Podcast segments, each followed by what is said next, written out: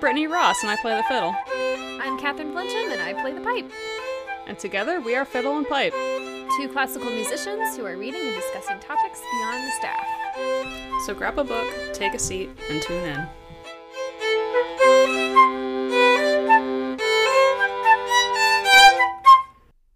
I'm recording. I'm recording as well, and we are recording take two of this episode. Feel like that's a theme with us recently. I mean, yeah, it has been. Am I wrong? so, we recorded a fantastic episode for y'all last night. Don't know what happened, but I turned on everything to edit during my lunch break while I was clinishing at a middle school, and there was no audio for my track. And I was like, that's great. You're handling this very well.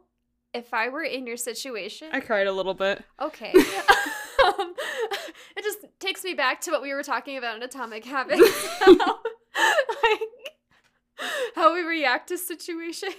I was really pissed off about it. I'm one of those people where when I get really frustrated, I tear up. And I was like, Ugh. It's okay though. Like we know what to say and it's okay to cry about it because I know if I were in your shoes, I would be like dead of tears. So, in the spirit of what everyone knows February for, Um which is uh not Black History Month, uh Pre- President's Day, not President's Day. uh Groundhog Day, I thought that was January. I guess it is February. I'll give you one more guess. um Love is the key word. love. Ooh, um yeah. I don't really celebrate Valentine's Day as much. I just remember I always felt crappy when I was in high school. and I would just feel so sad. Why can't I have a Valentine? I'm your Valentine. You're my Valentine. As a Valentine's Day present, do you know what I'm going to give you? Um, a Valentine. you got it. One of those little card ones that you used to buy at CVS or Walgreens. like packs of 30 for your whole class. Yeah, are you gonna send me? yeah. I'll, yeah, I'll mail you. Sweet. I was going to give you an episode on Hmm. classical music's most famous love triangle. Ooh, tell me more. Oh, that was sexy. Uh, I'm into that. Have you heard of, I believe this, uh, what's his name? Uh, Johannes Brahms? Oh, you mean Johannes Brahms? Johannes Brahms! Ah, if you guys have not seen the Raisin Brahms video on YouTube, we'll help you with this. And we're actually going to put this in the description because you Mhm. need to educate yourself about Raisin Brahms. It's a life changer. It is a life changer. We're not going to spoil it for you. Mm-mm. So Brahms was in a weird love triangle of sorts with Robert and Clara Schumann. A little juicier than you would expect for classical music. Or maybe a lot. After reading those love letters, like, I mean, mm, This is such a dense subject, and I have been kind of dreading recording this episode.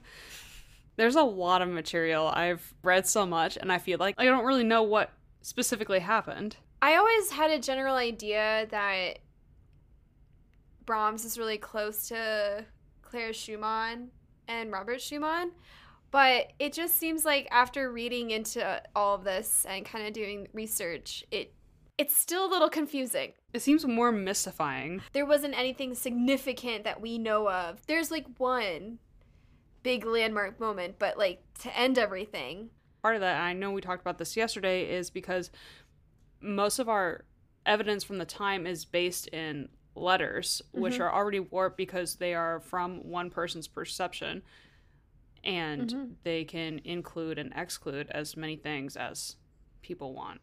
a lot of the stuff that you read in his letters, there's definitely some missing context happening. And Mm-hmm. It's so aggravating because I'm sitting there and I'm like, why, Clara? What did you do to your letters? Like, why did you burn them? It's funny because he literally writes in one of his letters, burn after you read this, Clara. So I actually learned last night that they both destroyed some of their letters. Oh, they definitely were like, we're not letting this get out. Mm-mm. Something happened behind the scenes. I definitely Google searched some of this stuff and found a lot less serious material. And I definitely stumbled across a few websites that were like, Did Brahms and Clara Schumann have sex? And I was like, Did they? Did they? And no one really knows. I'm like, Did they? like, tell me. I want the answer. Oh man. I need to know. So there's this really unique resource that I used in my research, which was the Clara Schumann channel on YouTube. If you guys want to check it out, definitely go visit their channel. This person seems to be very enthusiastic about Clara Schumann and also they have some like really interesting like stories about Clara Schumann and Brahms, but some of the videos that I remember watching, they mention something about them like meeting up in secret and whatnot. and I'm sitting there and I'm like, Mhm. what? Like they went into an inn together on a hiking trip and they shared the room in the inn. Mm. Very scandalous, but I could not find that anywhere in my biographical book reading research whatsoever. So I don't know where this person found that information. The sources that I did use, and I guess we should probably say our sources before we get too Mhm. much further into this episode, so that way people know that we are kind of credible and we do like a works cited page. I used the letters of Robert Schumann. I used a book called The Lives of the Great Composers by Harold C. Schonberg, which hmm. provided maybe a 50 to 100 page overview of both Brahms and Schumann.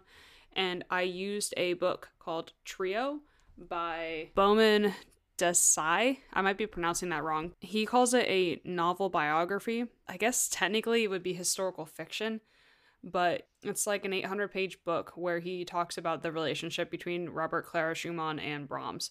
And Hmm. he did painstaking research and included a lot of their real letters in there. Hmm. And Interesting. yeah, I believe that all the actions in there are historically accurate.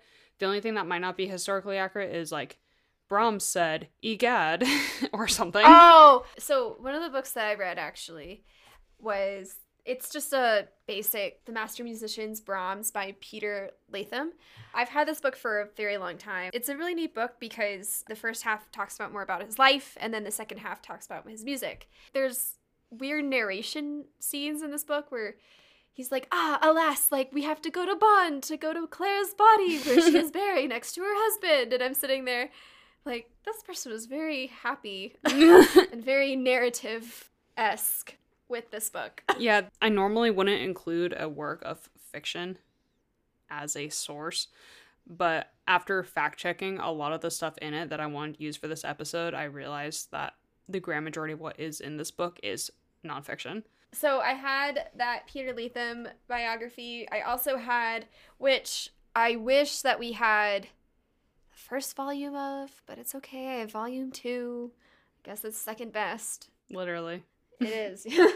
this is the Clara Schumann and Johannes Brahms, the letters of them. And it's literally all the letters that they wrote. But I'm really mad because I only have volume two, not volume one, because two starts in 1888, not the juicy hmm. content that I wanted to have that was 1853 to 1856 57 ish mm-hmm. like can, Yeah. can i have those letters please? But no that's in volume one. That was not available.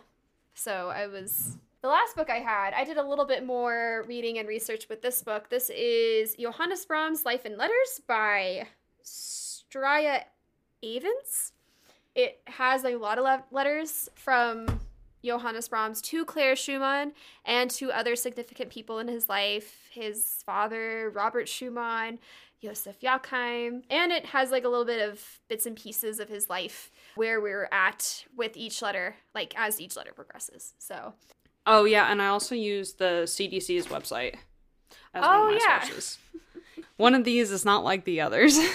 it's not. How should we get into this? Should we just kind of start from the very beginning with Robert? Yeah, Mr. Robert Schumann, the oldest of the trio, he was born in 1810 in, I think it's Zwickau, I could be wrong, in Saxony. At this time, Germany was not fully unified. That wouldn't happen until I think 1870, and we're not going to get into the history of that.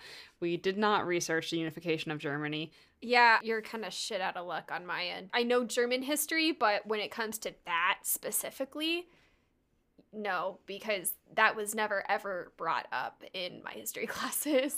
So Saxony was part of modern day Germany. I forget what his mother did, but his dad was a big literary guy and he got his son into the finer things in life, such as books, literature, poetry, music, and Robert grew up wanting to be, you know, well refined gentleman like his father. A renaissance man. A fancy boy. Mm-hmm. Wearing fancy pants.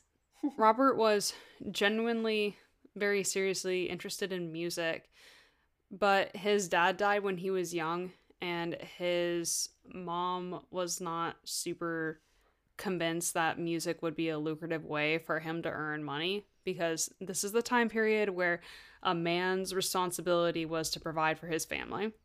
And that was kind of all you were good for. Mm. So Robert was like, okay, well, I guess I'm going to do law. So he went to school for law. Not at Harvard. Not at Harvard Law School. He did not. He. Yeah. Did Harvard even exist? Oh, wait, Harvard was like established in like the 1700s, right? It, yeah, I, I believe that. Yeah, no, I think Harvard actually did exist. Hmm. I was thinking that we were in a time period way before Harvard existed. I read something where like the end of Brahms's life was around the same time of Custer's last stand with the Sioux Oh, Native wow. Americans, and that really put it into perspective for me. When I think about the 1800s, I significantly only remember mainly US history. It's weird comparing that with composers. Yeah, 1800s European history just seems so old. I'm like, ah, we're in the 1600s. Right? There is Thank no you. plumbing. I'm glad I'm not alone on this. anyway, continue on before we, yeah. Anyway, Before we get too derailed on that. yeah. Robert still wanted to do music, so he sort of half assed went to school for law for a year or two. And some of his letters to his mom basically said, Well, what if I can get myself a good teacher? And his mom was like, I guess, like, we can talk about it. So, this is my 21st century impression of letters between Robert and his mother. Enter Frederick Vike, which I guess we're assuming it's a V sound. Mm-hmm. Clara Schumann's father, they were in Leipzig. Yep, Leipzig. At least that's how I pronounce it. Sorry if you're German speaking. We apologize. I, I'm We're just sorry for everything.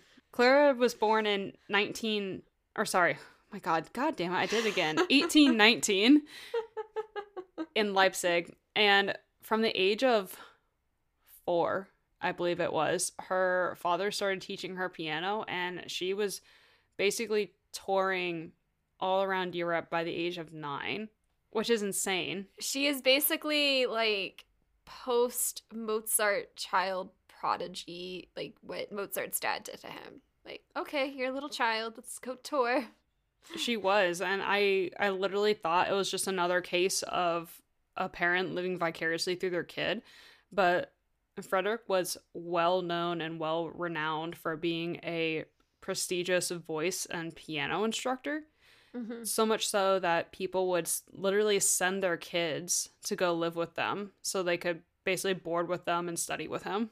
I mean, when you grow up in a household like that, you're gonna probably also get that skill. And Claire was, was just better. So her parents were divorced Scandalous. And she had two brothers, and eventually she had a couple of step siblings. Basically, with each kid, Frederick tried to train them to be the ultimate child prodigy. It didn't really work with the two brothers.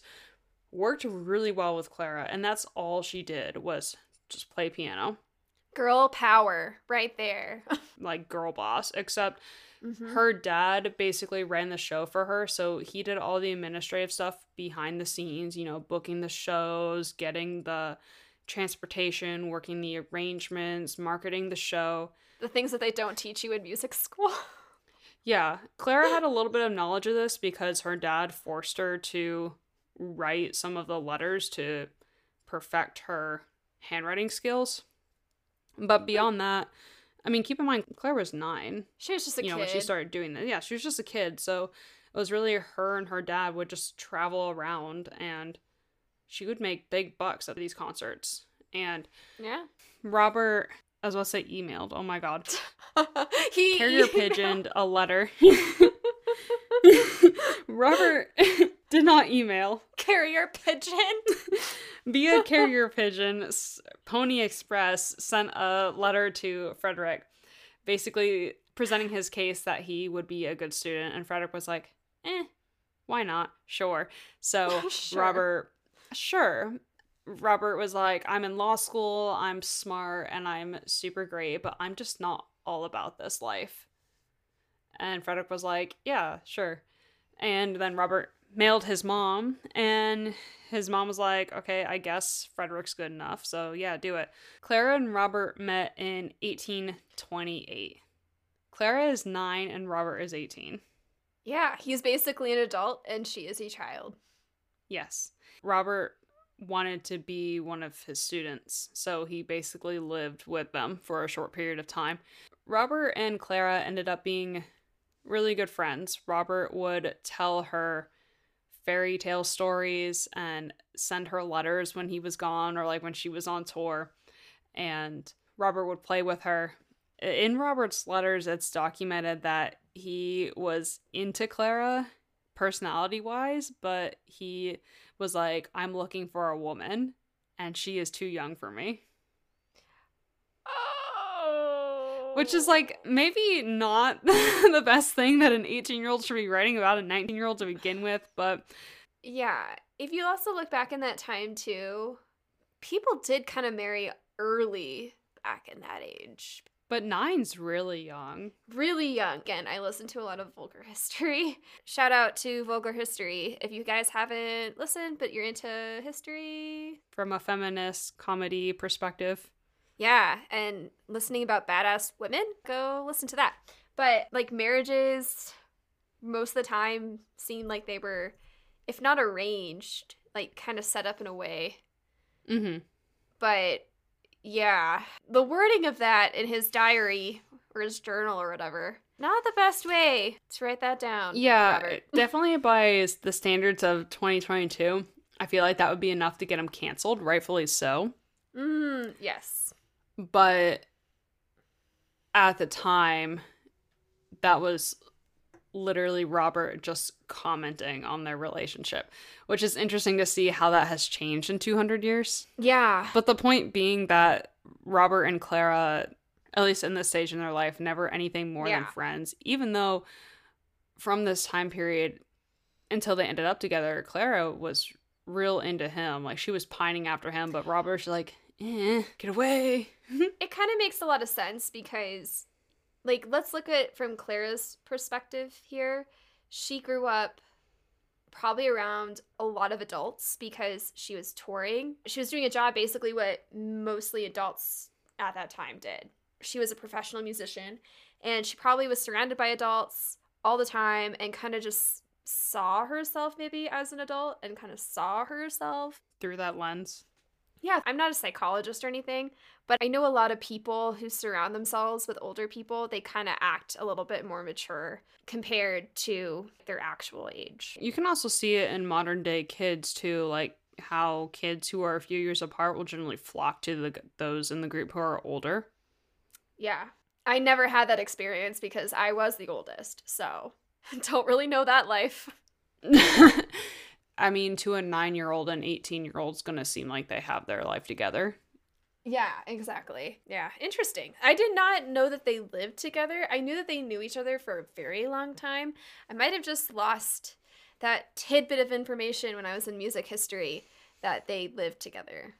Robert lived with them for a bit. He was taught by Clara's dad until he ruined his own hand. With that weird contraption that he made.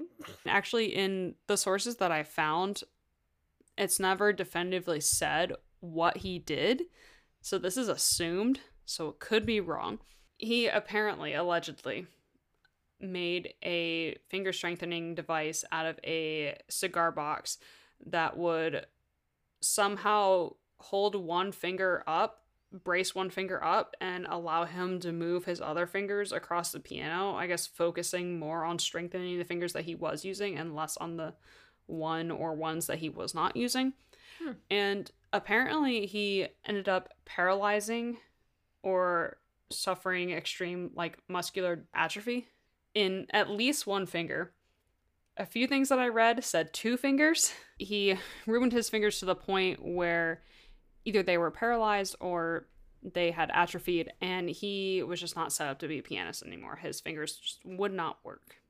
Well, you know what? That is actually not a bad thing because he became a really good composer. And we wouldn't have some of the pieces that he wrote today. Mhm. And Yeah. we might not have Brahms. So let's just say that. Yeah, from that point forward, he focused on composition. He moved back in with his family in 1832 and moved back to Leipzig in 1834. And by this point, Brahms was born in 1833 in Hamburger or Hamburg. I kept thinking of hamburger the whole time. yes. But yes, Brahms was born in Hamburg. Um, his father, Johann Jacob, I'm going to say Jacob because J's, but his dad was a musician. He was a bassist. He wasn't as successful. Like, he definitely struggled. like he played for a regional orchestra and that was his only thing he didn't teach he didn't tour he No. played in some bars and i feel like there was definitely less of a stigma around prostitution during this time but he made a lot of his living also playing in brothels I mean, if it pays the bills, for real for real. But he uh, he married what did, what was his mother's name? I know his father's name more than his mother's name. Is that bad? I'm such a feminist. You're such a sexist I'm such a sexist. his mom was johanna henrika christine Oh, N- Ni- Nissen, well, we're just gonna call her Johanna. a seamstress who is 17 years older than her husband. Yeah, so basically they weren't really wealthy. I would say like lower middle class maybe. Yeah, They were just not super wealthy. They were making ends meet with all those damn kids. Three of them. Johannes was one of three kids. He learned music at a very early age because he showed interest in music. And so Johann put Johannes on the piano, just like what every other parent in 2022 does to their three year old. Mm-hmm. See how much has changed there. Brahms really liked music and he went to school. He studied music with Edward Marxsen. He learned a lot of Bach's music, a lot of early Baroque music. Kind of shows you some of the stuff that he has written that we're more known to, like his Symphony Number Four. Very Bach Definitely organ style. How Yes. things would carry over, viewing things more horizontally instead of vertically.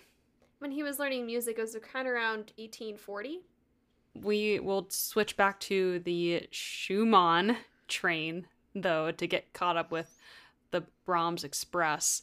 Robert realized that living the life of composition was super hard, yo. So he published the Zeitschrift for Music, which is the Journal for New Music. It was the first publication on contemporary music, and he co published it with Frederick Wieck, Julius Knorr, and Ludwig Schuncke.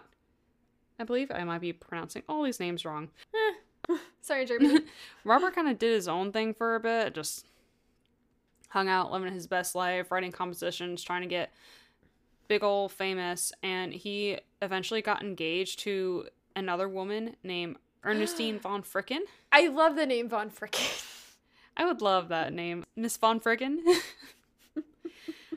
they were engaged for I think it was a year or a year and a half. Hmm. What happened was At this point in his life, Schumann realized that he had the hots for Clara all along for some reason. So this is, I think, All along. Oh. yeah, for real. This is 1835. So Clara's 16. So it's a little bit more appropriate. A little. I mean, he's in his early 20s.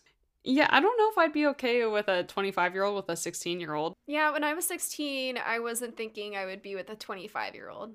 I definitely wanted to be with another 16 year old. Nine years is not a terrible age gap, but at that age, it is, in my opinion. Again, I think at that time, I think marriage, again, mostly, most of the time, it was arranged and age gaps were probably common, most likely. I don't think people really cared. Definitely don't think it was as big of a deal. I think most people wouldn't blink an eye at this at the time. Yeah.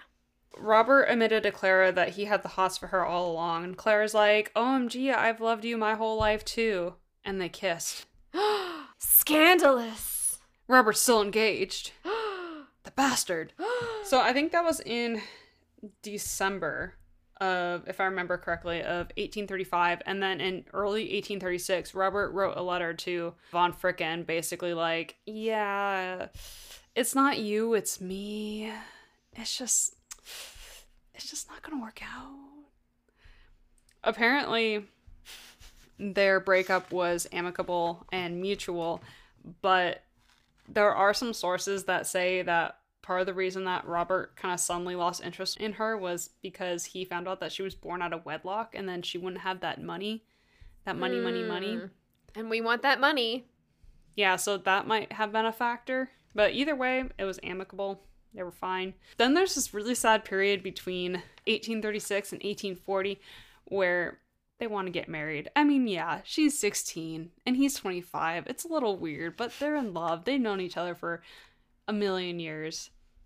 And Frederick is like, no. You're not good enough for my daughter. Not good enough. So you want some juicy letters. Letters, yes, please. We want all the juice. Orange, apple, pineapple, starfruit. It is to be noted that Robert at this point started having suicidal ideation. Apparently, he went to a doctor because he was so afraid that he was going to jump out a window in a building at his friend's house. Hmm. So just kind of keep that in your brains. So this is a part of a letter from Robert to Clara in 1838. And Clara basically wrote a letter like, "Oh, I was told that Von Fricken you cheated on her with me and you broke it off with her. And why did you do that? And I thought you were into her. Like, why are you into me? Is this all fake? Robert says, At the time, you were just between childhood and girlhood and took little notice of me. Just then, Ernestine came on the scene, as good as a girl as the world holds. She, I thought, was the one to rescue me. And he's referring to getting past his, like, thoughts of suicide. Mhm. I longed to cling to some womanly heart. I knew better. She loved me, as I could see. Well, you know all about it the parting, our correspondence, our intimacy. That was in the winter of 1834. But when she was away, I began to think out what it might lead to. The whole affair began to weigh heavily. I heard how poor she was. I knew how little I could earn for all my efforts and could see no way out. Then I heard of the unfortunate family complications in which she had mixed up, and I confess I was hurt at her silence to me on the subject. Hmm. Interesting. So, Robert looking for that cash cow. He really is. He's like, So, Clara, I see you earn a lot from making money on tours, and You're hot. marry me. So, Frederick was not all about them getting married. He said consistently that Robert was too poor, he would never make enough money for the life that Clara wanted, because keep in mind, this is the day and time when women were just kind of lazing around at home, popping out tots, making sure their casseroles were made for their husbands to come home. Maybe not casseroles, that's 1950s. I'm like a hundred years ahead of my time. I think we know the 1900s way more than what happened in the 1800s. So, what did they eat in the 1800s? Maybe some kind of soup, bread, meat, potatoes, pie. um, bread, beer. Basic food groups vodka, whiskey, Rum. Cognac. oh god. Wine. Yeah. We're not wrong. Frederick was saying that he was too poor. He said that Robert was an alcoholic, which he wasn't a terrible alcoholic. I'm not saying he didn't have an issue. I'm just saying he wasn't, you know, he wasn't like Beethoven. I think everyone in that time drank too much though. If you look at any records, you're like, how are you alive? For as long as they lived, it's a the wonder how their livers survived. he also said that Robert was a hoe and slept around, which he wasn't wrong, but Robert was Mm-mm. pretty committed to Clara when they were actually together. Maybe he just wasn't sure, you know. He was like, I don't know, maybe like we won't be together. He was well known in his student days for getting around and sleeping with every woman ever. He was kind of a hoe. But when it came to people that he was in committed relationships with, it seemed like he was committed to them. Aw. That gives you a whole new little visual of who Robert Schumann was, apart from like his music and some of the other things we're about to talk about. Yeah, he had a lot of love for Clara for sure. And I think the last thing that Frederick said was that he broke off his engagement with Ernestine for no good reason and she hated him for it. None of these things were really true, unfortunately. Robert did earn less than Clara, but throughout this four year period, he continually increases income. Mm-hmm. And I think everything else I actually previously addressed. But in this time, you had to have your parents' consent in order to get married. What happened was is Robert's mom okayed the marriage. Clara's mom okayed the marriage, but Frederick said no. So Robert asked Frederick for his blessing, I think twice in person and then three or four times via letter over this period of 4 years. This was Robert's response to Clara asking how I believe the first ask went in 1837. My interview with your father was terrible. He was frigid, hostile, confused, and contradictory at once. Truly, his method of stabbing is original, for he drives in the hilt as well as the blade. And what now, my dear Clara? I am at a loss, absolutely, to know what to do. My reasoning power is quite exhausted, and any display of feeling is worse than useless in dealing with your father. What in the world can we do?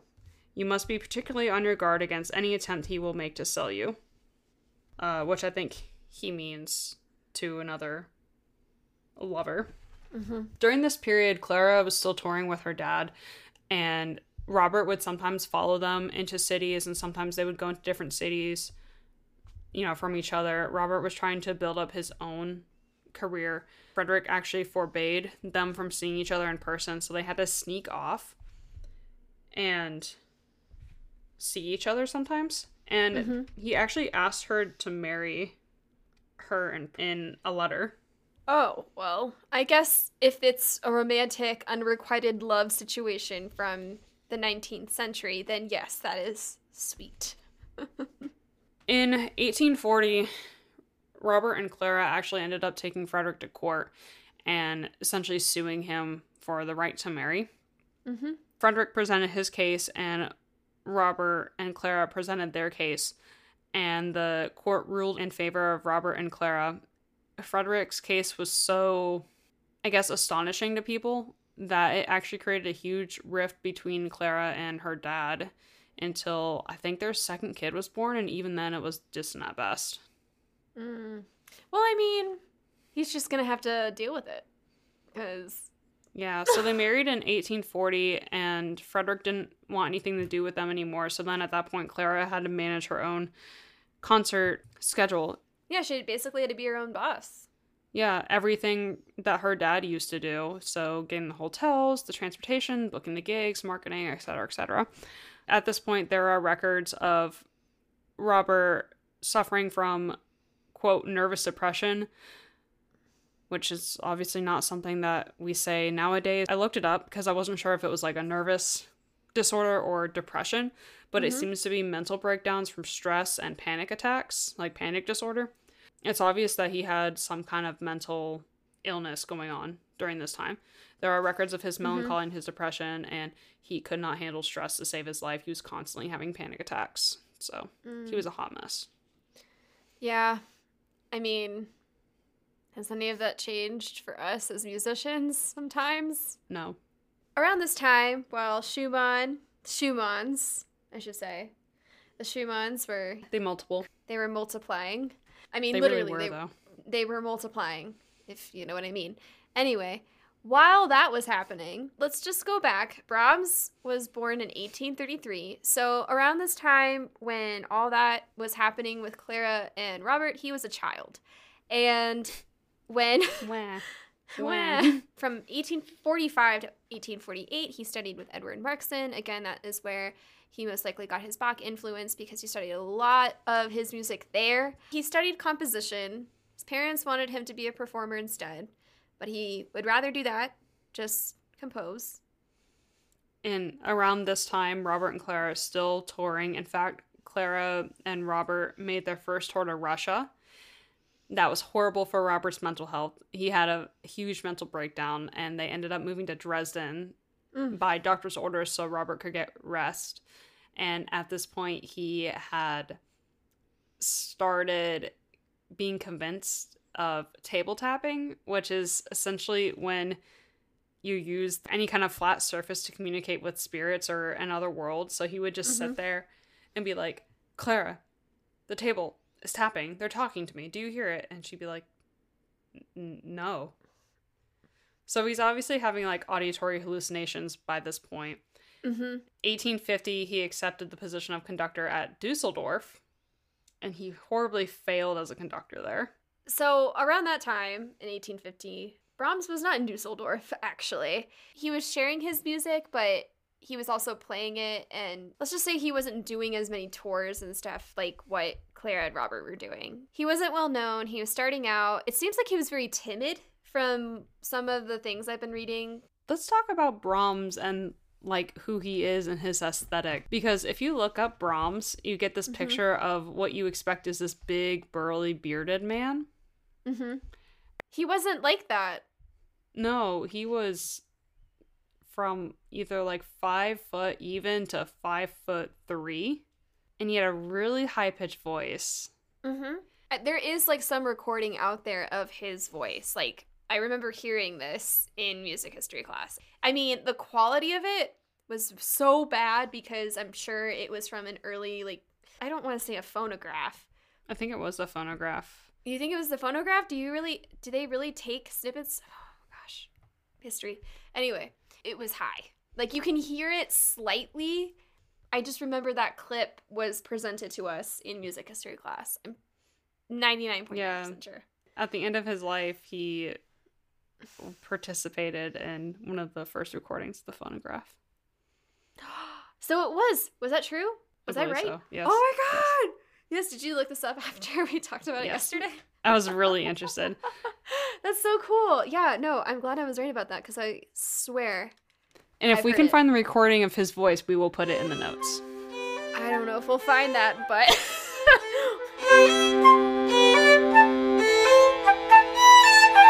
Hey, you look kind of peppy. I am peppy because I just drank a cup of coffee from La Belle Rosette Espresso and Wine Bar. That's in Denver, right? Yep, we are located right across the street from the University of Denver. And do they have more than just espresso and wine? Yeah, we have breakfast burritos, paninis, pastries, teas. We have a lot. If someone was walking through Denver, and let's say this person was me, and let's say I wanted a panini, when is LaBelle open so I can go and get one? We are open from 7 to 5 Monday through Friday, 7 to 2 on Saturdays, 8 to 2 on Sundays. And if you use the code FP Podcast, you'll get 15% off your order, whether you're in store or online at labellerosette.com. That's a really good deal. Totally a good deal, and it's even a better deal when you get to see moi at the store. Is that a good deal? Uh, not really, but I actually need to head to work right now because I'm gonna be late. Oh, So I'm gonna go. Go to La Belle Rosette. go. Bye. Right now. Drop everything. Go.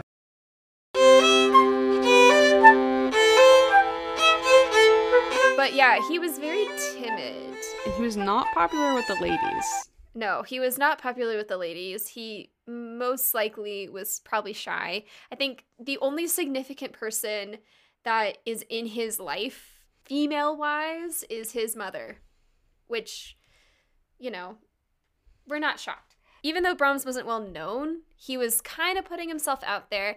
He first met a violinist named Eddie Remenyi. I could pronounce that wrong.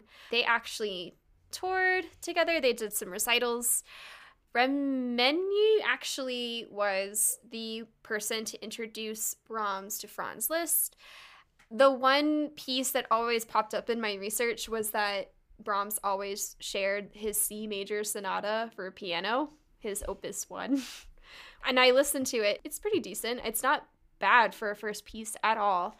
But I think he felt a little bit like scared to show it to Liszt. And then later down the road, he meets another guy named Yosef Joachim, who I like to label as BFF Yosef. It was really interesting to see his name because the Brahms Violin Concerto is my favorite concerto, and I know that the dedication of that concerto is mm-hmm. to BFF Yosef. so I was like, ah, ah, ah, I ah. see you there. like, I see you. And yes, Josef was also a violinist, and Josef actually was encouraging Brahms to share his music to Robert Schumann, which um, supposedly Josef knew the Schumanns, yes? Yeah, he was actually good friends with the Schumanns by this point because the Schumanns were really ingrained in the music society. This is a pre Instagram era. The music community is close and tight knit. Clara Schumann, at her sweet 16 birthday party, she shared it with Mendelssohn. Yeah. like she was friends with Chopin and Mendelssohn and Liszt. Robert got inspired to drop law when he saw Paganini play. Kind of once you got an in on this scene, you were good. Basically. And Brahms was like, I want to be part of that circle. And fun fact, he did send Schumann his music, but Schumann did not know Brahms at the time. No, and Robert had other concerns going on. He was like, "Who who is who's this Brahms? Send it back. Send who it back." Johannes Brahms. How dare he? He sent back the manuscript unopened, and it was really just supposed to be more of a I don't have time to deal with this. And Brahms took a huge offense to it, mm-hmm. being like, "Oh, Robert Schumann must think I'm total garbage. My music is trash." Which, to be fair though, like if that happened to you, like let's just say, like you send something to Hilary Hahn and you're mm-hmm. like, Hilary, I dedicated this performance for you, and she just didn't listen to it. Like, how would you feel? Like that is like some imposter syndrome. Some, I would cry. Like sadness right there. I totally get it. I totally get it, Brahms. And also keep in mind, Robert Schumann was at the time one of the greatest living composers. Mm-hmm. Yes. So to get that kind of backhanded, eh, I'm not going to worry about you from someone who's, like you said, at the top of your field is like, oh, well, maybe I, sh- I shouldn't be doing this. Yeah. But BFF Josef was like, no, man, you got to show your music to Robert and Clara because I know they would like it. Now, when Brahms originally first sent his music to Robert Schumann, this was like years before. So by this time, it's 1853. And Brahms is like, okay. So he goes to Dusseldorf. I like saying Dusseldorf, by the way. I think it's just a cute little name, like Dusseldorf. It's a cute name. and so he comes in, he plays his C major piano sonata because, again, that just shows up a lot in my research from when they meet and a lot of his early day music. What had happened was is that Brahms started playing and Robert's just sitting there and he's like, wait, wait, hold on a second. My wife needs to hear this. Clara! Clara! And then Clara Schumann comes like scuffling in, and he's like, "Okay, start over." And then their eyes meet, and Brahms and Clara are in love. I'm just kidding. That did not. Who knows? And then actually, that's the end of this episode. Thank you for joining. End of the episode. Bye. Just kidding. No, for real. They all meet, and Clara and Robert love his music. Robert Schumann called him the next Beethoven, which he hated. Yeah. He hated the comparison to Beethoven. It put him under a lot of pressure, and he wanted to be seen as his own composer and not as a mm-hmm. continuation of Beethoven. And not only that, but Beethoven was and is one of the greatest composers, in my humbly unbiased opinion. To be compared to that is like very pressurizing. It's like, oh hot damn, like uh, I don't know about all of that. Like I just wrote a piano concerto. I thought it sounded pretty. Yeah, and because he kind of felt really timid, Schumann actually was like, no, you should definitely share your music. It should be out there to the masses. And so uh, Schumann encouraged him to get his music published at Breitkopf and Hartel. He was also trying to get Brahms to grow an actual audience. So talk to potential donors and other musicians and composers. Like basically now Brahms is in. He's in the circle. He also published a very shiny beautiful article about Brahms in his new music journal, mm-hmm. highlighting him as a new composer of importance. Yeah. Brahms felt super grateful for this. I mean, imagine like your idol is helping you with your career. Wow, thanks, Hilary. thanks, Hilary Hahn, if you're listening. Brittany is waiting for you. I'm waiting. because Brahms felt so happy about this help from Schumann, there's a letter that he wrote on November 29th, 1853, and I'll just share a snippet of it.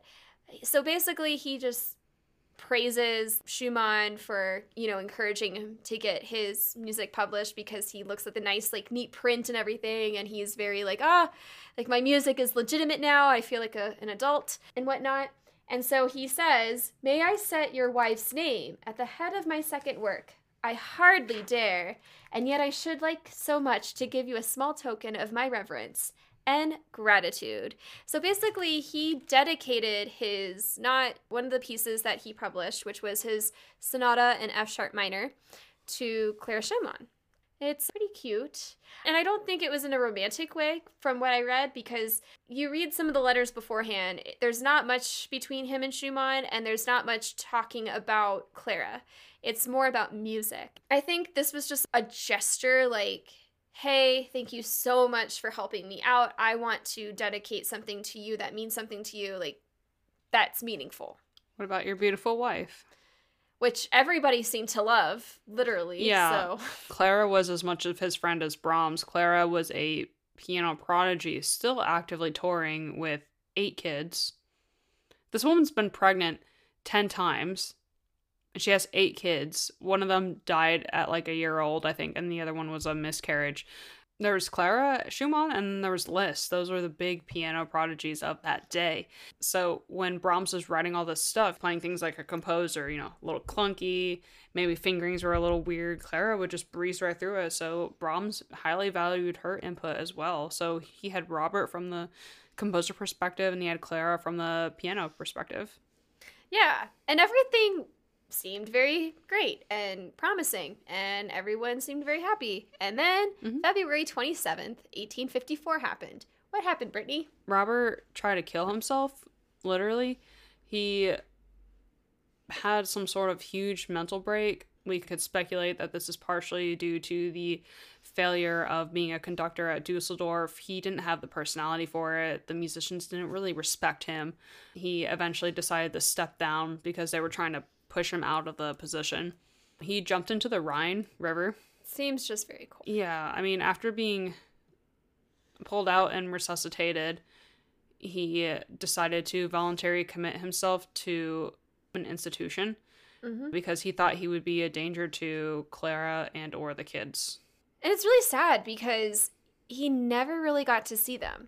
And mm-hmm. I never even realized that. And it just kind of sucks because you said yesterday that it was so that Clara wouldn't excite him. Yeah. And to me, when I hear that, that sounds a little sexist. What had happened was, is Robert stayed at that institution until he died on July 29th, 1856.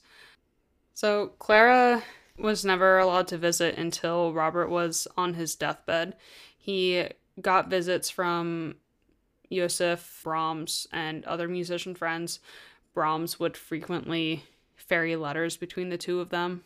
It's just so sad. Yeah, Robert Schumann essentially just wasted away in there. He had a lot of dementia esque symptoms.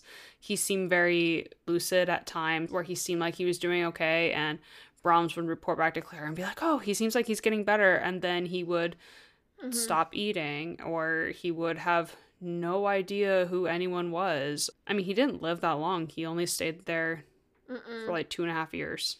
Right after Schumann tried to commit suicide, Johannes Brahms immediately went to Clara Schumann and was basically helping her out because she was pregnant with her eighth child. I mean, she had like seven kids. I mean, what are you supposed to do? It's not a really good situation. So there's not much letter wise during this time that I saw in my research. I think this time was more about Brahms really just kind of stepped up in a big way because they didn't know mm-hmm. what he had at the time.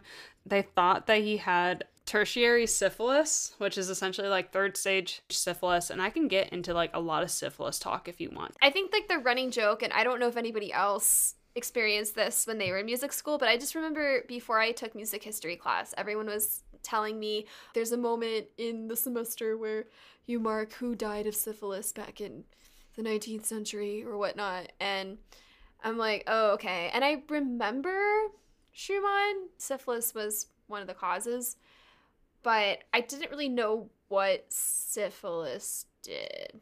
Because, I mean, when you're in sex ed, you don't really learn, like, it does that at all. Yeah. You, you just learn, hey, if you have unprotected sex, like this is what you, you get. get That's it. Yeah, and actually the reason why I did a deep dive into syphilis was he had syphilis, wouldn't Clara and the kids have it as well?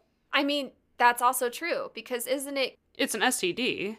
Yeah, it's carried via sex. Yes. And obviously they were having a lot of it because they had a million kids. Just like everybody back in 1842.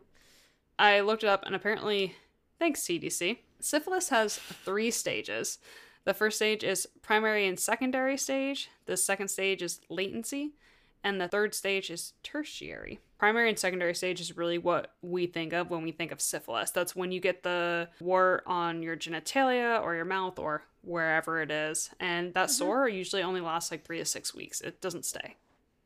It heals regardless of if you get a cure or not. And these days, a cure is one dose of penicillin. We are thankful that this exists. Mm-hmm. Or else we could be mm-hmm. like Schumann.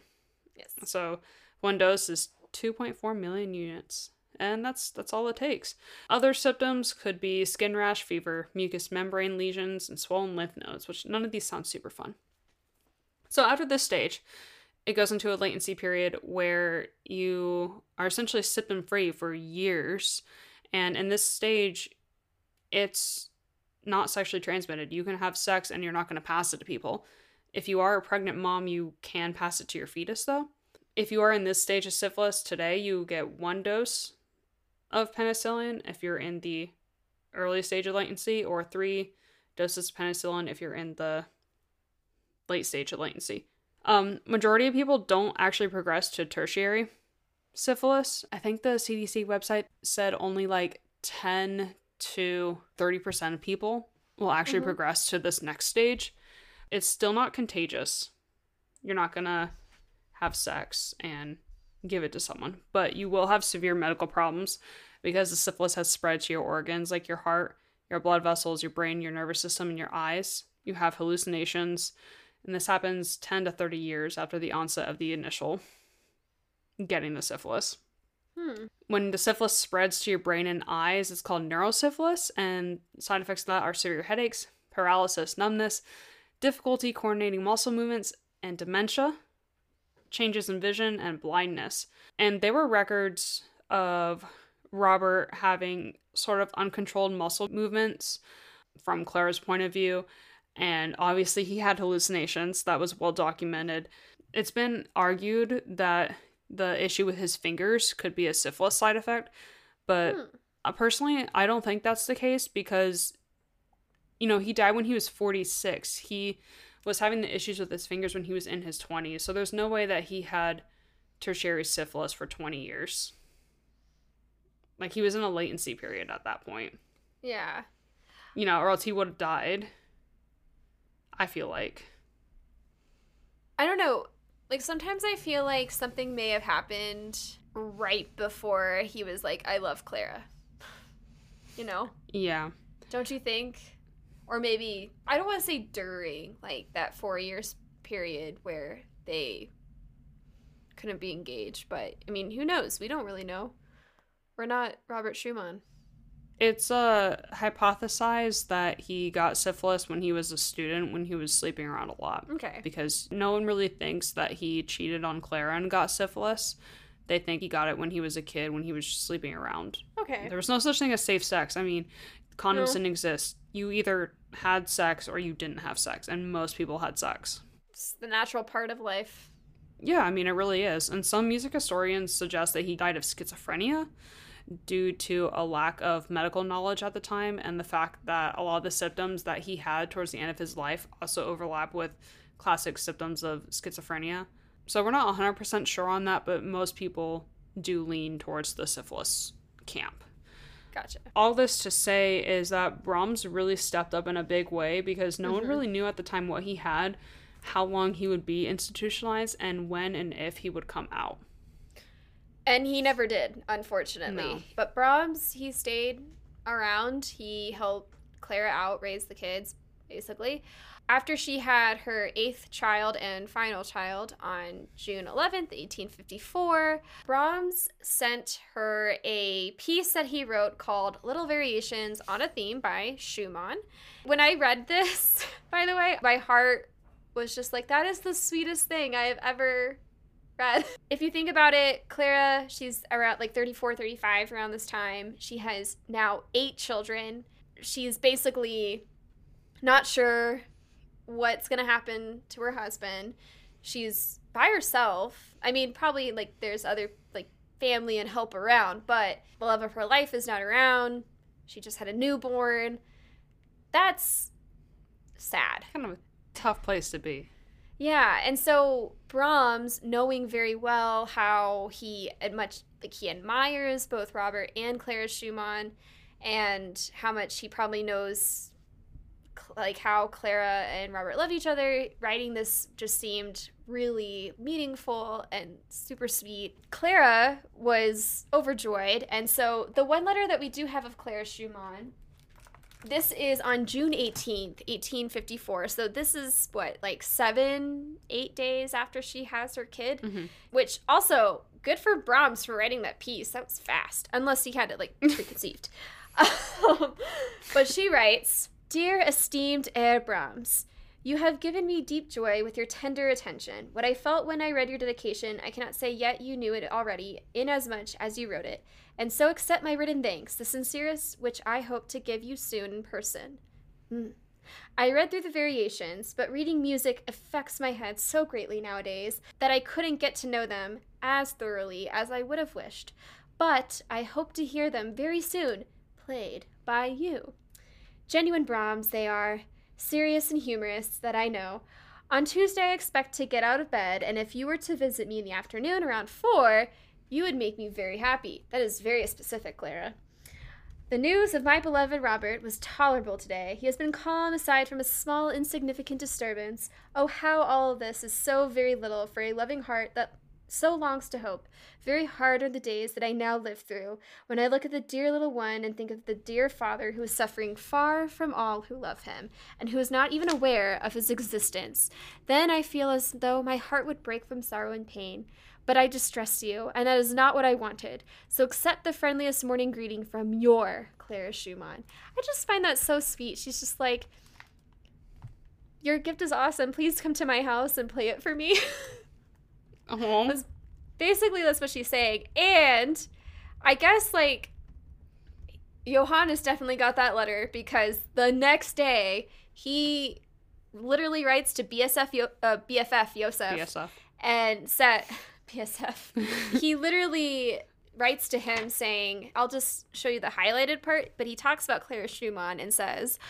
I believe I admire and honor her no more highly than I love and I am in love with her. I often have to restrain myself forcibly just from quietly embracing her and even just going to pause there because there's a dash and then nothing else. Hmm. I don't know. It seems to me so natural, as though she could not take it at all amiss. I think I can't love a young girl at all anymore. At least, I have entirely forgotten them. After all, they merely promise the heaven which Clara shows us unlocked.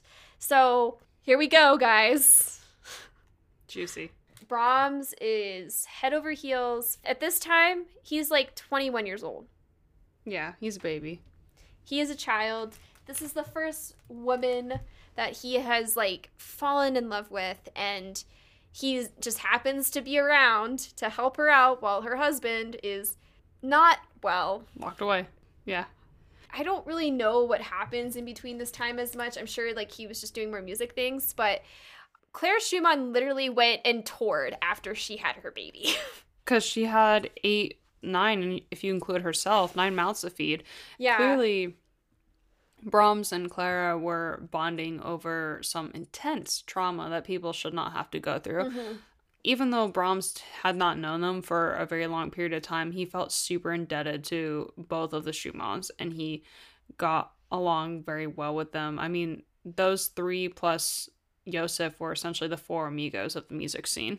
Yeah, and so they got really close and And Brahms stepped in and d- paid a lot of the finances. I'm sure Clara didn't want oh yeah, to feel like she was mooching off of Brahms. there was a period of time in the summer of 1854. Again, she just had her eighth child. Her husband is in an institution, and you know she's just really sad that she she's like, I don't know, I can't see my husband. I don't know if I will ever see him. All that stuff. So her girlfriends are like, okay, we're gonna go to Ostend, Belgium. We're gonna have some time together. We're gonna relax. We're gonna have a good time. Let's go. So she is in Good friends. Belgium. Good friends. Uh, they were not mentioned in the research that I looked up. But Brahms was like, okay, well, if Clara's going to be gone, I will do my own. Okay, they called it walking trip. I'm going to call it a hike because that is what we do today. I mean, if you want to call your hikes a walking trip, that's totally fine. Hey, Catherine, do you want to go on a walking trip with me? Yeah, let's go on a walking trip to where am I going? Uh page 51. I need to go to page 51. So, let's take a walking trip to Esslingen. I probably said that really wrong. But let's take a walking trip to Germany because that's what Brahms was doing. He was like, I'm going to do that. So, the first day of his trip, he writes a letter to Claire Schumann talking about how he's so in love with her, like how he misses her, can't wait to see her. Oh my god, Brahms, chill out. I know, right? The next day, this is August 16th, 1854, he's like, Esteemed lady, I can't stand it any longer. I'm turning back today. He literally turned around and went back to Dusseldorf to basically wait for Claire Schumann to come back from her girls' trip and like be with her and help her out. Oh my god, desperate. He was very much Mhm. head over heels for her. I wonder also if it was a sense of responsibility in a way because Robert having fallen ill and not getting any better, Clara did depend on him a lot emotionally, financially, logistically with all the kids that she had. So I wonder if Brahms also just felt a sense of responsibility to Clara and her family as well. Probably, again, these letters in this summer, it's all about like, when are you coming home? What I think is just really funny is that in a lot of the letters that he writes to Clara, especially at this time, I'm sure he like is kind of communicating with Robert Schumann. He talks about Robert Schumann's health, like, oh, he's doing really well, or he had some lucid dreams the other day. And then he goes on to talk about how much he is infatuated by Clara. For instance, so here's a letter on August 21st, 1854. Revered lady, two treasured letters I have received from you. A thousand thanks for them. Though your letters, you can make me forget for a little while that you are far away. Like he is basically in love with I wish her. people still wrote like this. You should tell David to do it. You should get him to say this. Words flow from my pen so laboriously that even my conversation may be more interesting. I would gladly write to you in, just in music, but what I have to write today, music cannot say. I want to know what kind of music he was trying to write for Clara. I don't think he was writing correctly. Probably not. Does he not know how to use a pen? Probably not. But then, literally, like a couple paragraphs down, your dear husband has not changed in the least. He has only gained a little weight. His glance is friendly and bright. His movements are very same as before. He kept one hand continuous near his mouth. Like he's just going on about, oh yeah, your husband is also still alive, but I love you. very bold of you, Brahms. Can I offer a theory? yes. Brahms obviously had a lot of love for both Robert and Clara. Mm-hmm. Brahms obviously had the hots for Clara. I think he thought that he could just push down his feelings of romantic interest for her in the vested interest of being friends, but still being open about it. Does that make sense? Mm-hmm. I think he genuinely wanted Robert to get better. I'm sure they both did because Robert Schumann was a great composer. They looked up to him.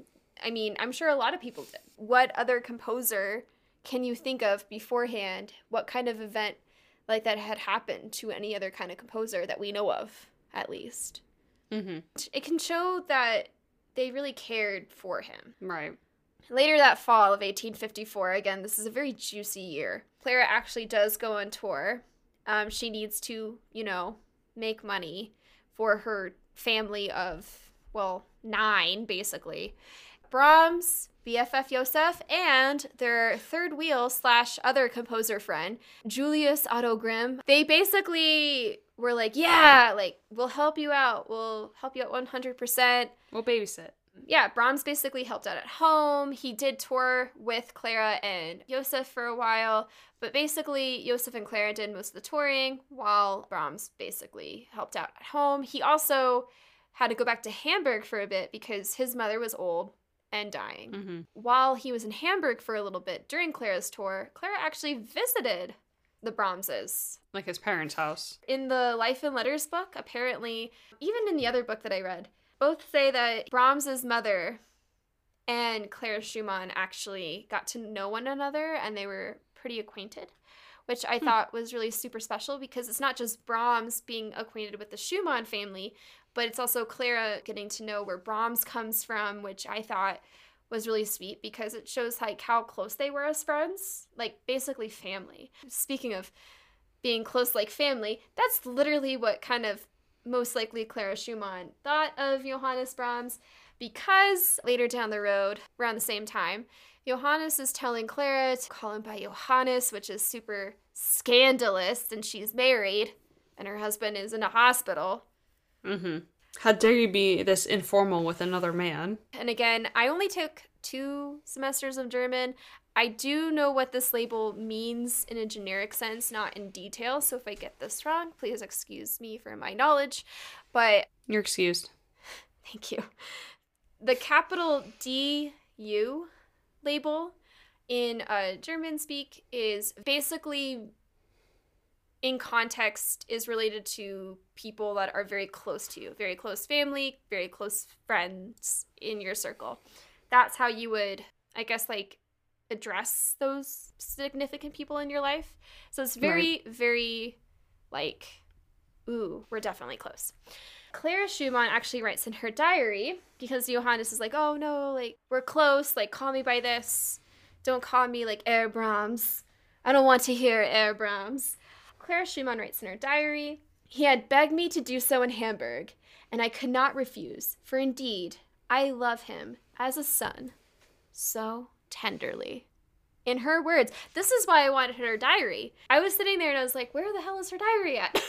I want to read this myself. But so, did she love him or did she love him a little bit more like it sounds kind of like a diss in a way if you think about it from maybe like a perspective like where you're crushing on someone where it's like I see you as a brother. Yeah, they friend zone you. she totally friend zoned him.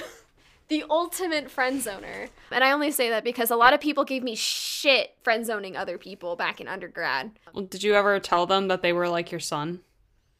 Uh no. I just said, I love you like a son. I was like, you're a friend. The letters that continue on towards the end of 1854 are pretty similar. Brahms is updating Schumann regularly, talking about, oh, everything's going well, blah, blah, blah, keeping updated on Mhm. his wife. Yeah, crushing on his wife, which is, Mhm. you know, really cute. Questionable at best. This is really funny. So, Johannes Brahms writes to Robert Schumann on December 2nd, 1854.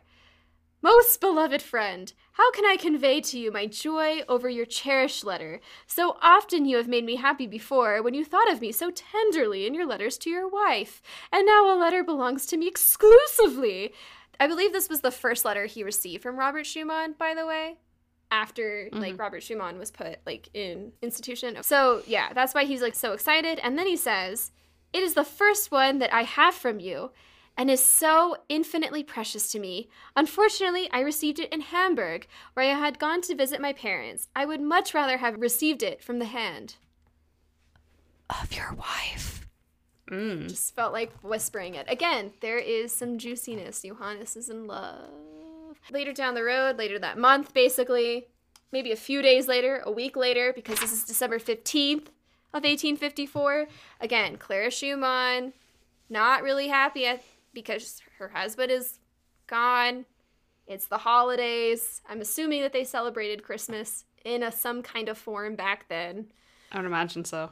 I would imagine so. So Johannes kind of tried to do some things to cheer up Clara Schumann.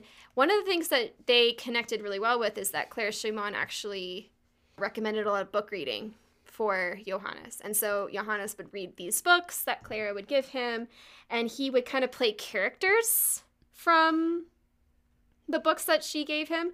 So this is actually from Arabian Nights. So he pretends like in mid letter to act like a prince or Hmm. one of the princes from the tales. I've never read Arabian Nights, unfortunately, so Neither way. sorry. Yeah, like I'm not super well known about this, but I'm assuming it's a lot of like stories. But he kind of, Scheher, yeah, that that's true. To cheer her up, he starts acting like this prince, and then at the end of it, he says, "Would to God it were permitted me today, instead of sending this letter, to repeat to thee in person that I am dying of love for thee. Tears prevent me from saying more." Farewell to thee. That's literally the first time he basically put in writing, I love you to Clara Schumann. We don't know how she reacted because we don't have that letter, but we assume she reacted in some kind of way because in the next year, 1855, it's very interesting to read it from one perspective because you can there's certain context clues that kind of tell you that maybe Claire Schumann was not super comfortable with some of the things that he may have said, or maybe they had like some little fights or whatnot. Or maybe Brahms made a move on her and she wasn't receptive to it. Who knows? I mean, really, who knows? There are moments in that year specifically where he talks about physical affection, like touching her hand, kissing her. He goes from addressing her from dearest friend to beloved Clara and saying, Your Johannes and whatnot at the end of his letters. There's one instance in 1856 that he talks about them being musicians together, just like living their lives. I guess like her performing and whatnot, him composing, and them having like this ideal perfect life together just them. It's very um maybe cringy because because we're not seeing the other side. We're not seeing the physical evidence of claire's response. So it just seems like he's very desperate and he's just like i love you he's writing to this wall and it sucks because it's just like damn it like i wish i can go back in time and see what actually happened Mhm. nobody really knows because um, the last letter that we see from Johannes Brahms to Clara Schumann is on May 8th, and then we don't see anything until October 22nd. And this is in in between that time something may have happened between the two of them, but also Robert Schumann died. Yeah. So Which I think that was a big turn for them because not only did Clara need to come to terms with the fact that her husband was dead, but also she was Mhm. technically available. I mean, yeah, She's not married anymore. she was available, but also I don't know, like for me, if hypothetically, if I were in Clara Schumann's shoes, Schumann shoes. I just I just had to I had to think for a second. It's okay. At least you didn't say Schubert. Schubert, yeah. It's easy to get that wrong. but if I were in her shoes, I mean, if I were in a very vulnerable place, like if someone was giving me that affection, just depending on the situation, your feelings are like running all over yeah, the place. completely rampant. And also, when this happened, she was pregnant. I'm sure like her hormones were going crazy back in that period as well. And so to go postpartum into that as well, and then going on for this for years, like you're in a very vulnerable place. And I'm sure like afterwards she might have just been like, Oh shit. yeah, like I need to focus on myself and distance myself. I don't feel comfortable with this. Like that's how I would feel. I would just feel really weird and awkward. But not everyone would feel like that. Not saying that she does feel that way, but it's Right. a possibility. We don't know. We don't know. Yeah. And that kind of brings us full circle to what I was saying at the beginning of this episode is that I feel like I haven't really learned hmm any more of what happened. I learned a lot of nice, juicy We don't. bits and bobs, but Yeah. I learned that Johannes Brahms really loved Clara Schumann. And unfortunately, after Robert Schumann's death and whatnot, there is a possibility that they had like a trip together because the letter on October 22nd, the first letter we see that he writes to her after Robert Schumann's death, he talks about plans for a trip. And in Mhm. that Clara Schumann channel that I watched on YouTube, there is mentioning of Johannes Brahms trying to get Clara Schumann to come back from touring a lot. He basically got her to go off tour and go on a trip together. And that's where they found an inn together. How scandalous. mm, But unfortunately, I did not go past as much as that because there's not as much juicy detail, to be very honest. the relationship till the end of their lives was very much Clara would get jealous of Brahms if he was with another woman, but Clara would tell him to settle down with a nice woman. Brahms would tell her that she should stop touring and care for her family and why couldn't she stop touring and just live with him? Yeah, I think they had a lot of weird resentment towards each other. They obviously went through something very traumatic together, and Brahms voluntarily gave three years of his youth to making sure that Clara and the kids would be okay.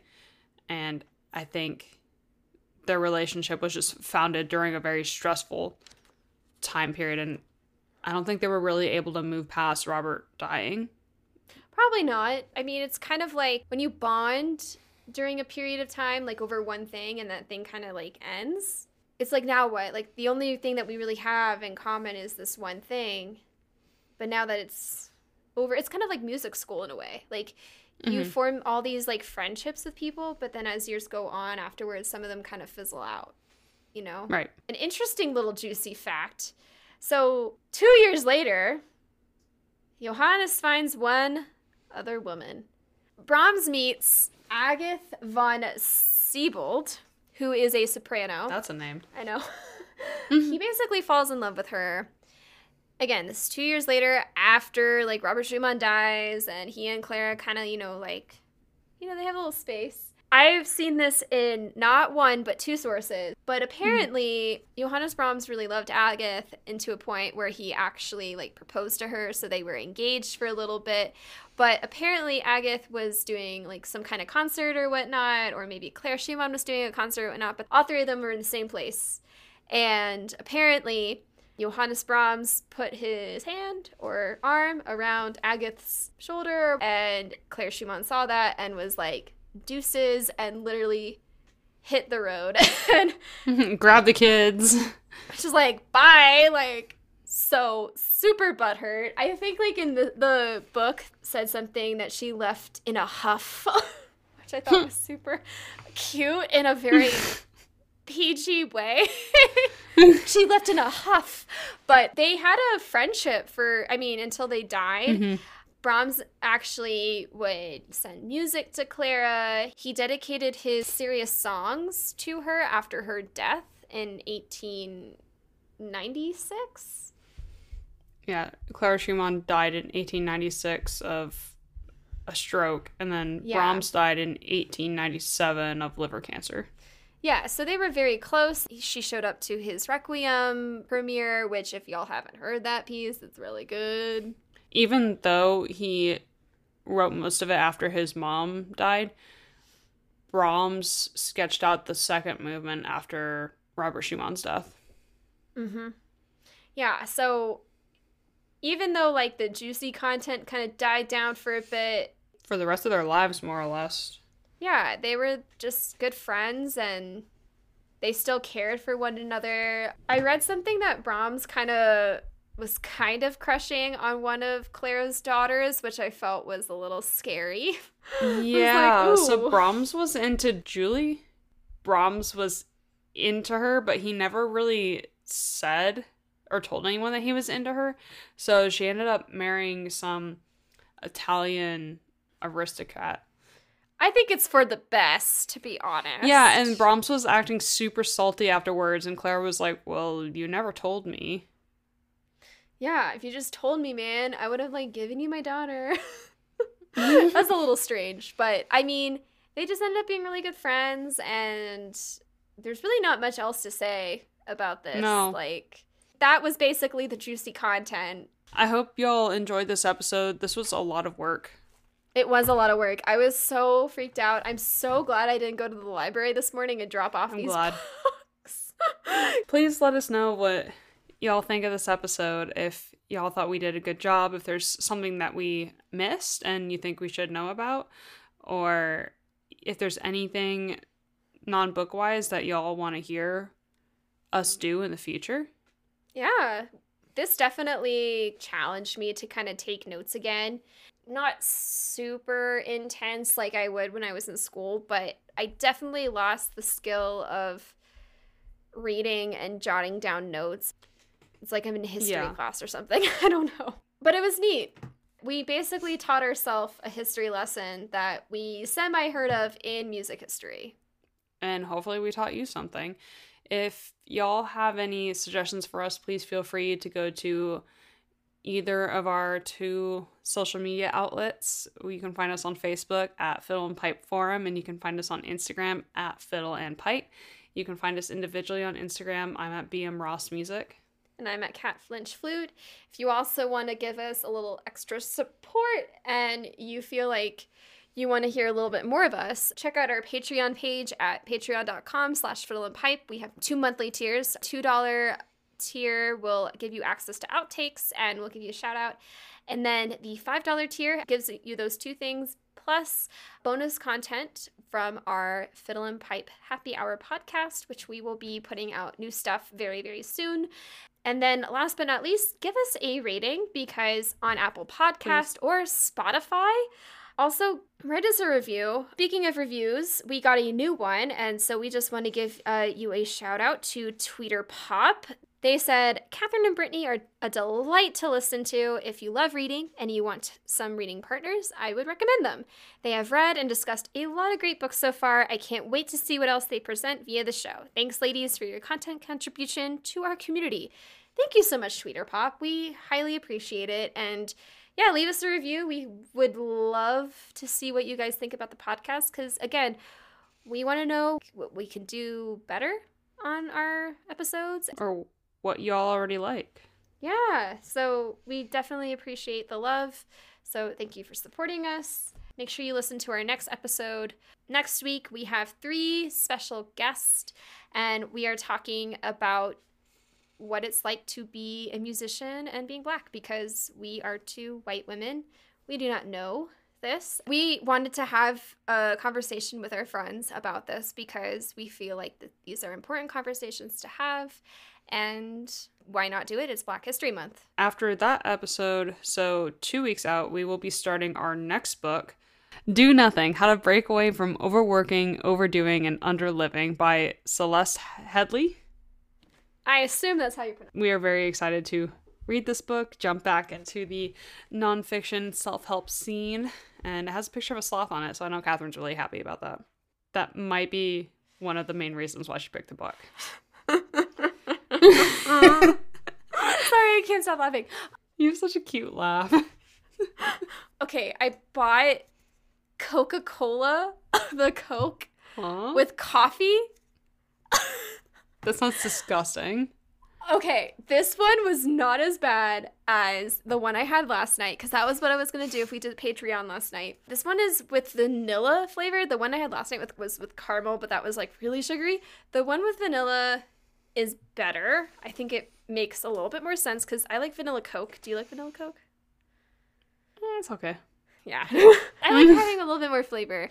But I mixed it with like I like cherry coke. Ah, cherry coke is so good. There was no cherry flavor. It was just vanilla, caramel, and dark roast. And I was like, dark roast sounds disgusting. Dark No roast day. isn't a flavor. or dark blend. That was what it was called. But I tried it with whiskey because I was like, are we gonna have a drink? And I just put whiskey in my coke. My heart is kind of like pumping. And I have the giggles, and I'm like, I had whiskey. like I should be You're a mess.